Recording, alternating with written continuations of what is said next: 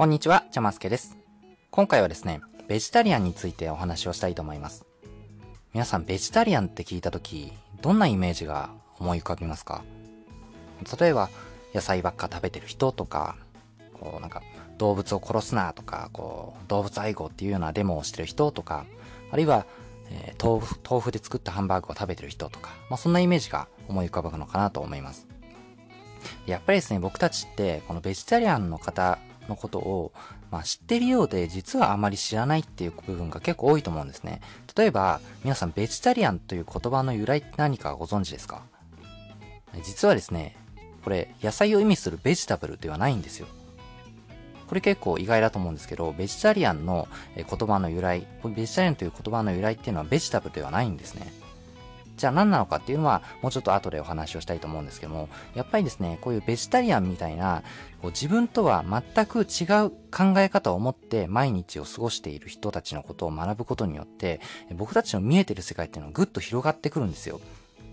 例えばこう、ベジタリアンの方がスーパーに行きましたと。スーパーで、え今日の夜ご飯とか、まあ明日以降に使う食材を買うために、まお買い物をしますと。いう時に、多分ですね、ベジタリアンの方たちって、ベジタリアンじゃない人たちとは全く違ったそのお買い物仕方とか商品の見方っていうのをしてると思うんですね。例えば、ベジタリアンの人たちって、まず、お肉コーナーはそもそもスルーしますよね。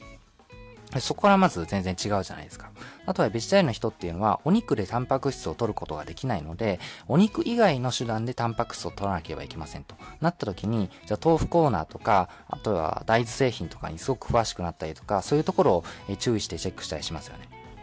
あとは、こう、卵とか乳製品で本来、え取れるはずのビタミンっていうものを取ることができないので、えーそういったビタミンを、じゃあ野菜から取らなければいけないっていうことで、野菜をですね、より念入りにチェックして、えこの野菜がいいかなっていうのを、またベジタリアンじゃない人とは違った視点で野菜選びとかをすると思うんですね。そんな風に、えーベジタリアンの人みたいな、僕たちとは全然違う考え方を持って普段を生きている人たちっていうのは、物事の見方っていうのは全く違ってくるわけですよ。そういう自分たちとは全く違う考え方の人たちのことについてより知ることによって、僕たちのですね、見える世界っていうのもぐっと広がってくるんですね。で、僕たちの見える世界が広がると、その物事に対する捉え方が今までとは全く違うっていう新しい体験をできるようになるので、すごく毎日が楽しくなるんですよ。まあ、ここまでがちょっと抽象論になってしまったので、まあ、具体的な例を出すと、例えば、じゃ皆さんに好きな人がいるとしますと。こう、えーこの人と付き合いたいなと、この人とデートしたいなっていう人がいるとしますと。で、まあその人と何度かやりとりしているうちに、その好きな人が実は北海道生まれだということを知りましたと。北海道で生まれて15年くらい北海道で過ごして、それから北海道から出てきましたと。で、なので、実は、えーその人は北海道弁、バリバリの北海道弁で、ないないだべやとか、したっけとか、すごく言う人なんですけど、えーと北海道出てきてからはちょっとそういったことが恥ずかしくて、えー北海道弁を隠して標準語を話すようにしてるみたいな話を聞いたとするじゃないですか。あとは、えその好きな人が、実は猫が大好きなんだけども、え猫アレルギーで、え好きなんだけど猫と触れ合うことができないっていうような人だというような情報を得たとするじゃないですか。でその時、多分ですね、皆さんのその好きな人に対する捉え方っていうのが変わってくると思うんですね。その好きの深さっていうものが変わってくると思うんですよ。ただ好きではなくて、例えば、あ、この人の北海道弁ちょっとでいいから聞いてみたいなとか、あ、この人猫が好きなんだ、でも猫と触れ合うことができないんだ、じゃあ、猫のキーホルダーとかあげてみたら喜んでくれるかなとか、そんな風にですね、よりリアルな共感を持って、その人のことを好きになることができる。その共感とか、ま感情に厚みが出てくると思うんですね。で、これって多分ベジタリアンについても同じだと思うんです。なんとなく、え僕理解していたと思っていた、そのベジタリアンっていう存在についてちゃんと知ることによって、それだけで、え僕たちの見える世界っていうのは変わってくると思うんですね。例えば映画とかも、メイキングを見た後にもう一回映画を見ると、やっぱり見え方って全然変わってくるじゃないですか。なので、それと同じで、やっぱりベジタリアンについてちゃんと知ることによって、これから先、例えばこうレストランに行って、ベジタリアン用のメニューを見た時とか、あるいは、えっ、と、ベジタリアンの人たちがデモを行っているっていうニュースを見た時、やっぱり、そこから受け取れる情報の感情面、思考面での厚みっていうのがぐっと増すと思うんですね。で、そういう自分の人生体験を豊かにしてくれるものを僕は教養って言うと思うんです。で、なので今回はですね、こういった教養としてのベジタリアンについてお話をしていきたいと思います。この番組ではですね、こんな風に日常生活のためになるようなお話を毎週お届けしています。ぜひ番組の定期購読をお願いします。ということで今回はですね、ベジタリアンについてです。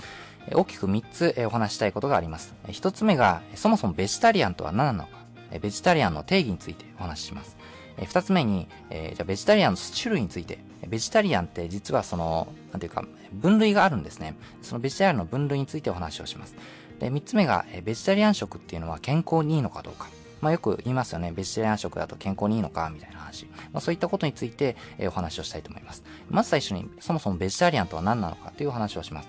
でベジタリアンっていうのはま、結論から言いますと、動物性食品を避けて、植物性食品を中心に摂る人々のこと、こういった人のことをベジタリアンと言います。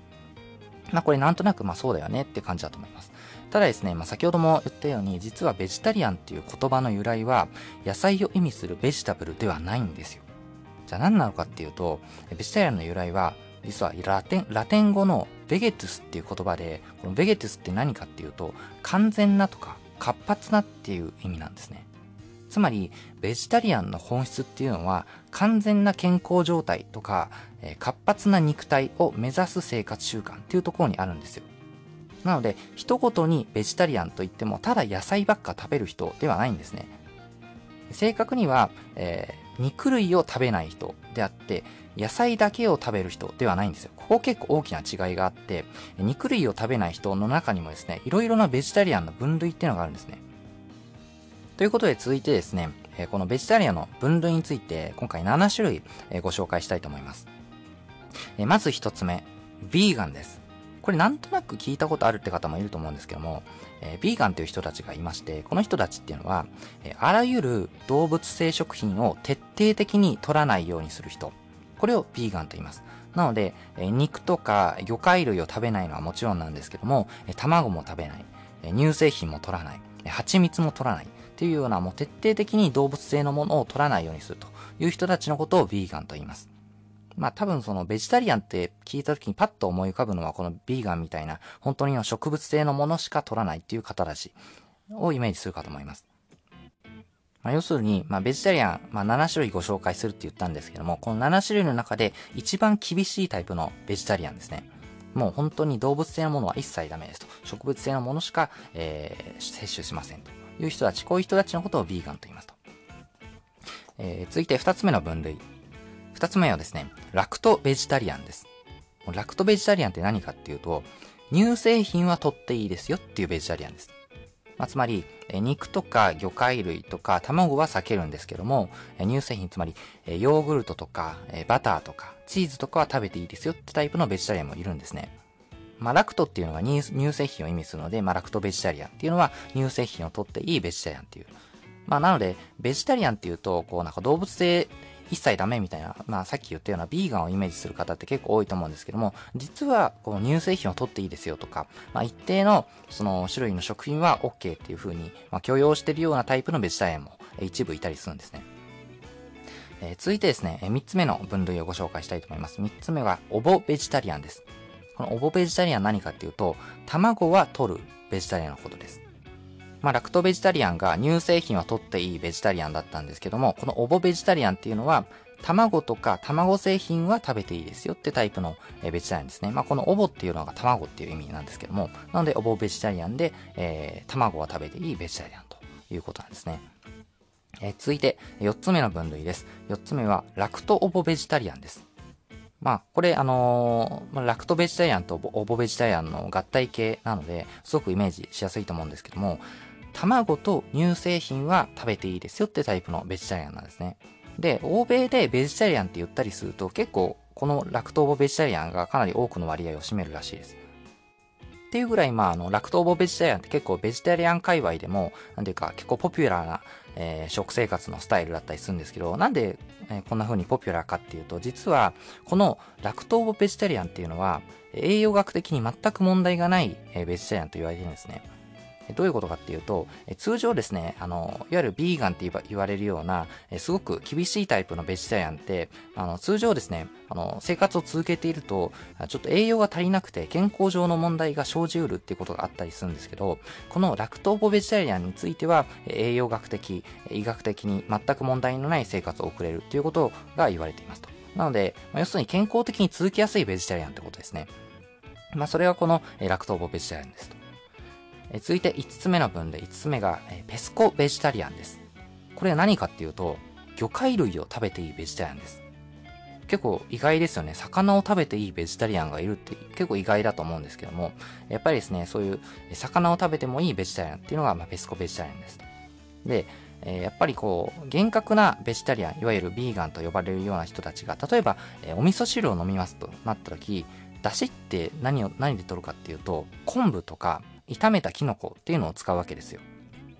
まあ、それしか植物性食品で、こう、出汁を取れるものってないので、通常はそういうものを使うんですけど、ただし、このペスコベジタリアンについては、カツオとかカニで取った出汁でもって作った味噌汁を飲むことができるんですね。なので、まあ、ちょっとその、出汁という意味で言うと、すごく豊かな食生活を送れるのが、このペスコベジタリアンになります。ただですね、やっぱりこう、魚介類ってちょっと、なんか、なんとなくこう、肉類に近いイメージがあるじゃないですか。なので、一部では、このペスコベジタリアンのことをベジタリアンとは認めないっていうような人たちもいたりします。はい、続いて、6つ目の分類。6つ目は、ポーヨーベジタリアンです。皆さん、このポーヨーベジタリアンって何だと思いますか、えー、今まで出てきたのは、卵は食べて OK とか、あと乳製品 OK、魚介類 OK、このポーヨベジタリアンってまた別のものが OK なベジタリアンなんですけど、あと何だと思いますか？実はですね、なんと、鶏肉 OK のベジタリアンなんですよ。え、肉 OK なのって思いますよね。でもこの鶏肉は OK っていうタイプのベジタリアンもいたりするんですね。で、これはですね、まあ一応言っときますけど、ペスコベジタリアンと同じで、えー、このポーヨベジタリアンのことをベジタリアンとは認めませんよって人たちも一部いたりします。えただですね、一応そのポーヨベジタリアンっていう分類名がついてるので、え紹介をしておきます。で、鶏肉 OK っていうふうに言ったんですけども、正確に言うと、家畜として育てられる鳥類は食べて OK ってタイプのベジタリアンです。つまり、えー、普通に鶏だけではなくて、七面鳥とかダチョウとかも食べることができるわけです。なので、えクリスマスパーティーにご出席してロースト、ローストチキンとかを食べることができるのがこのポーヨベジタリアンになります。はい。最後にですね、マクロビオティックが7つ目になります。えー、マクロビオティック。時々こう、マクロビとかって聞いたりしますよね。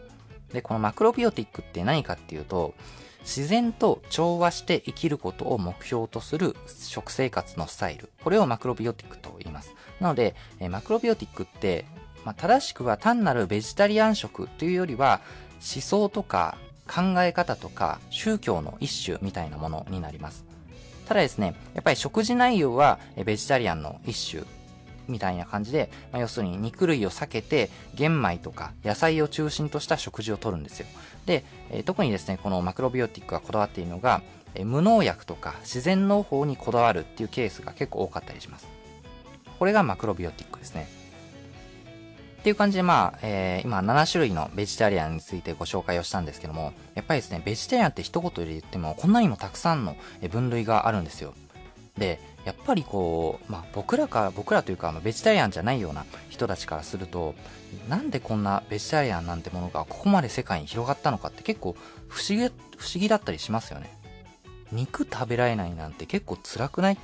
て思いませんか？焼肉とかいけないわけですよ。すき焼きとか食べれないわけですよ。結構辛い人生じゃないかなって思ったりしますよね。ベジタリアンの人たちって、じゃあ何を目指してるの？何を目標にして、そのベジタリアン食っていうものを続けてるのって、結構、まあ、ベジタリアンじゃない人からすると結構わからないようなポイントだと思うんですけども、えー、これはですね、えー、大きくそのベジタリアンの動機っていうものが3つのタイプに分かれまして、えーまあ、特にですね、この厳格なベジタリアン食を続けるビーガンって呼ばれる人たちっていうのは、その動機によって大きく3つのタイプに分かれるんですね。1つがダイエタリービーガン。2つ目がエンバイロメンタルビーガン。3つ目がエシカルビーガン。この3つのタイプがいますと。で、よくですね、こう、ベジタリアンとかビーガンについて議論している、こう、ニュース番組、報道バラエティ番組とか、あとはこう、なんか、例えば友達とか大学のゼミとかでこうディベートしたりするような機会もあったりすると思うんですけど、こういうですね、ベジタリアンとかビーガンについて議論するときっていうのは、この3つのタイプっていうのがすごくごっちゃになりがちなんですよ。で、ここら辺がごちゃごちゃしたまま議論をしてしまうと全然話が噛み合わなかったりするんですね。なので今回この3つのタイプ、ビーガンの3つのタイプについてちゃんと見分けられるように整理してご説明したいと思います。まず1つ目、ダイエタリービーガン。これはどういう人かっていうと、健康促進とか健康維持するためのビーガン。これがダイエタリービーガンです。まあ、つまり、えー、ベジタリアン食を続けることによって、もう体が綺麗になったりとか、お肌が綺麗になるよねって考えて、えー、ベジタリアン食を続けてる人たち。こういう人たちのことをダイエタリービーガンと言います。まあ、よくこう、海外のモデルさんとか、まあ、そういう綺麗な人に憧れるタイプに、えー、多いのがこのダイエタリービーガンですね。やっぱりですね、あの、お肉とか乳製品を食べると、癌とか就活、生活習慣病にかかりやすくなるっていうような考え方があったりするんですよ。で、逆に野菜っていうのはイメージ通りすごく健康にいいんですね。なので、健康のためにベジタリアンになったっていう人がいたりするんですけど、そういう人たちのことを、えー、ダイエタリービーガンと言ったりしますと。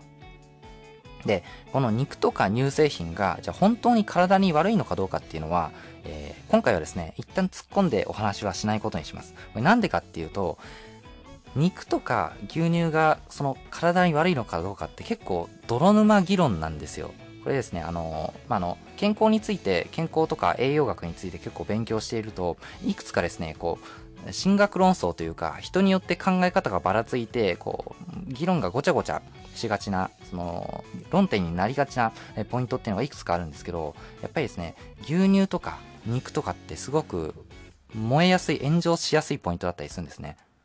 まあ、燃えやすいというか、揉めやすいというか、まあ、結構いろんな考え方がありまして、もう牛乳飲むと死ぬよみたいなことを言う人もいたりして、まあ、結構、まあ正直めんどくさいので、あんまりその肉系と牛乳系とあと炭水化物ですね。炭水化物を食べた方がいいのか、食べない方がいいのか、糖質制限は体にいいのか、悪いのか、みたいな話って、まあ、結構ですね、泥沼になりやすいようなポイントなので、まあ、そういう人たちとは結構距離を置くようにしてます。まあ、ただですね、もちろん、あの、ダイエタリー B がみんなが、その、悪いとか、性格悪いとか、いうことを言ってるわけではなくて、一部ですね、あの、肉とか牛乳とか炭水化物系について、やっぱり自分の主張っていうのを強く持ってる人っていうのは結構やばいやつが、えー、いたりするので、そういった方にはぜひ気をつけてください。ということで、えー、一つ目のタイプが、ダイエタリービーガンでした。えー、続いて二つ目のタイプが、えー、エンバイロメンタルビーガンです。このエンバイロメンタルビーガンってどういう人かというと、地球環境のために動物性食品を避ける人たち。こういう人たちのことをエンバイロメンタルビーガンと言います。まあ、ビーガンって言った時に多分一番イメージされにくいタイプかなと思います。まあ、地球環境のためにってなかなかその、まあ、知らないというか、えなんで地球環境のためにそのベジタリアン食やるのみたいな風に思う人も多いと思うんですけども、実はですね、そういう人も結構いるということなんですね。で、じゃあなんでその、植物性食品を取ることによって地球環境を守ることができるのか。逆に言うと、動物性食品がどのように地球環境に悪影響を与えるのかっていうことについてお話をしたいと思います。でまずですね、動物動物性タンパク質、つまりこうお肉とかから取るえタンパク質ですね。これの生産っていうのは植物性タンパク質の生産に比べて数倍から数十倍程度の高地面積を必要とするってことが分かってるんですよ。つまり、タンパク質っていう観点で言うと、牛肉の生産は大豆の生産よりもものすごくたくさんの土地を必要とするんですね。なので、まあ、わかりやすく言うと、本来10分の1で済むはずの土地が10倍必要になりますとなってしまうと、その分たくさん森林を焼き払ったりとか、地球環境にダメージを与えて土地開発を行う必要が出てきますよね。またですね、えー、畜産ってエネルギー効率がものすごく悪いんですよ。で、このエネルギー効率ってどういうことかっていうと、トウモロコシとか大豆みたいな穀物をものすごくたくさん作んなければいけないんですね。で、えー、まあ一番こうエコロジーな循環の仕方っていうのを考えてみると分かりやすいと思うんですけども、一番エコロジーなのは人間が食べる分の穀物を育てて、それを人間が食べるということですね。例えば、人間が、えー、例えばトウモロコシを10食べますとなったら、10トウモロコシを栽培して人間が食べると。これが一番コスパのいい考え方ですよね。ところが、人間がもし肉を食べようと思った場合、そうはいかないんです。肉を食べようと思ったら、まず牛とか豚を育てるために穀物をたくさん育てて、その穀物を牛とか豚に食べ、食べさせて、えー、太らせて、で、ブクブク太ったそのお肉を人間が食べるっていう、ものすごく効率の悪いエネルギー摂取をしてるんですね。なので、まあ、畜産っていうのは、まあ、その、ものすごくそのエネルギー効率的にはかなり悪いと。穀物をたくさん作らなければいけないっていうことなんですね。で、穀物を必要以上にそうやってたくさん作らなければいけないと、やっぱりその分だけ森林を少なくして農地開拓したりとか、あるいは育てることによって土壌を劣化させたりするので、地球環境には基本的に悪いんですね。なので、地球環境を少しでも守るため、あるいは環境を守ろうっていうメッセージ発信の手段として、ベジタリアン食を続ける人たち、これをエンバイロメンタルビーガンと言います。はい。最後ですね、3つ目のタイプ。についてご紹介します。えー、ビーガンの3タイプ、えー、3つ目がエシカルビーガンです。えー、このエシカルビーガンって何かっていうと、動物の命を尊重する人たち。これがエシカルビーガンになります。えつまりですね、こう、動物にも痛みはあるんだとか言ってデモをしてるところとか、まあ、時々ニュースとかで出たりするじゃないですか。えー、こういうデモをしてるベジタリアンっていうのはこのエシカルビーガンに当たってきます。まあ、いろんな考え方の人がいるなって感じですよね。結構、ここの、このエシカルビーガンが一番こう、僕的には引っかかるんですけど、このエシカルビーガンの人たちって、夏に蚊取り線香とか使わないんですかね？結構なんか、うん、腕に蚊が止まってたらパンってやりたくなっちゃったりしそうなんですけど、やらないんですかね？うん。あとはこう、部屋に例えばゴキブリが出たら、このエシカルビーガンの人たちって、どうしてるんですかね？手で掴んで窓からポイって逃がしてあげてるんですかね？でもなんか、ゴキブリって、こう、一番居心地のいいのがこの家なわけじゃないですか。家の中でこうぬくぬくと過ごすっていうのがゴキブリにとって一番その過ごしやすい環境だから家に住み着くわけじゃないですか。で、そのゴキブリを捕まえて、もう例えば窓の外に逃がしてしまったら、そのゴキブリにとって一番の安息の地である家っていう住処から追い出している時点でゴキブリを苦しめていることになるんですよね。なので多分、エシカルビーガン的にはこのゴキブリを追い出すっていうのもアウトなはずなんですけど、ゴキブリとかどうしてるんですかねっていうのすごく気になってるんですよね。うん。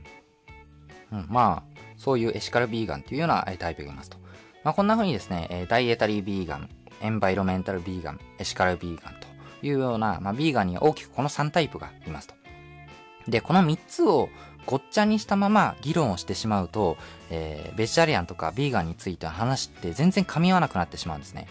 例えばですね、えー、時々よくいるのが、こう、ベジタリアンって動物の命を守るために、こう、とかいうふうに言うけど、植物にだって命はあんじゃんとかいう人いたりするんですけど、こういう人って、一番最後のこの3タイプ目のエシカルビーガンしか見えてないんですね。で、ビーガンには実は、えー、ダイエタリービーガンもいれば、エンバイロメンタルビーガンもいるのに、やっぱりエシカルビーガンっていう、えー、一つのタイプだけで一括りにして議論を進めようとしちゃってるんですね。でこういうこともあり得たりするので、どの思想、あるいはどの動機について議論しているのかっていうのを整理したりとか、見分けた状態で話し合わないとですね、全然議論が噛み合わないまま進んでしまうっていうことがあり得たりするので、ぜひ注意をしてみてください。え続いてですね、じゃあベジタリアン食は健康にいいのかどうかっていう話をしたいと思います。まあ、あの、ダイエタリービーガンっていう、まあ、健康増進あるいは健康のその維持のためにベジタリアン食を続ける人たちもいるっていうお話をしたんですけども、本当にこの植物性食品ばっかり食べる、まあ、いわゆるベジタリアン食によって、本当に完全な状態とか、活発な状態、ベゲトゥスな状態っていうのを実現することができるのかっていうお話をしたいと思います。結論から言いますと、ベジタリアン食は、えー、確かにですね、健康にいい面もあります。ただし問題もあります。まず健康にいい面からご紹介したいと思うんですけども、えー、野菜とか、まあそういういわゆる植物性食品にはですね、ファイトケミカルっていう、まあ、体内の活性酸素と戦うための化学物質っていうのが豊富に含まれているので、強い抗酸化作用っていうのを期待することができるんですよ。で、ファイトケミカルって何かっていうと、ファイトケミカルのファイトっていうのが植物性のっていう意味なんですね。で、ケミカルが化学物質っていう意味なので、まあ、縮めて植物性の化学物質。これがファイトケミカルです。で、時々、こう、ファイトケミカルについて解説している本とかでもですね、えこのファイトのことを戦うって訳しちゃってる人が時々いたりするんですけど、これは間違った訳なので、えー、こういう、え本は買わない方がいいです。ファイトケミカルっていうのは植物性の化学物質のことですと。まあ、具体的な名前で言うと、アントシアニンとか、リコピンとか、ベータカロテンとか、イソフラボンとか、クロロゲン酸とか、まあ、なんとなく聞いたことあるような、えー、言葉ですよね。まあ、こういったいわゆる、えー、まあ、ポリフェノールとか呼ばれたりするようなものが、えー、ファイトケミカルになってきますと。で、このファイトケミカルが体内の炎症を抑えてくれたりとか、生活習慣病の予防につながるということで、ベジタリアン食っていうのは一部では健康にいいというふうに言われています。しかしですね、ベジタリアン食には大きな欠点もあります。特に、ビーガンって呼ばれるような、まあ、完全にもう植物性食品しか食べない人にはもう致命的な欠陥がありまして、ビーガン食をずっと続けていると、え健康障害を引き起こす可能性もあったりします。で具体的にはですね、ビタミン B12 っていう栄養素があるんですけども、ビタミン B12、12っていうのが12なので、ビタミン B12 ですね。で、このビタミン B12 っっていう栄養素は人間の体にとって絶対に必要な取らなければいけない栄養素なんですけどもこのビタミン B12 は植物性食品から摂取するのがめちゃくちゃ難しいのでもうほぼ確実に欠乏症になってしまいます足らなくなってしまうんですね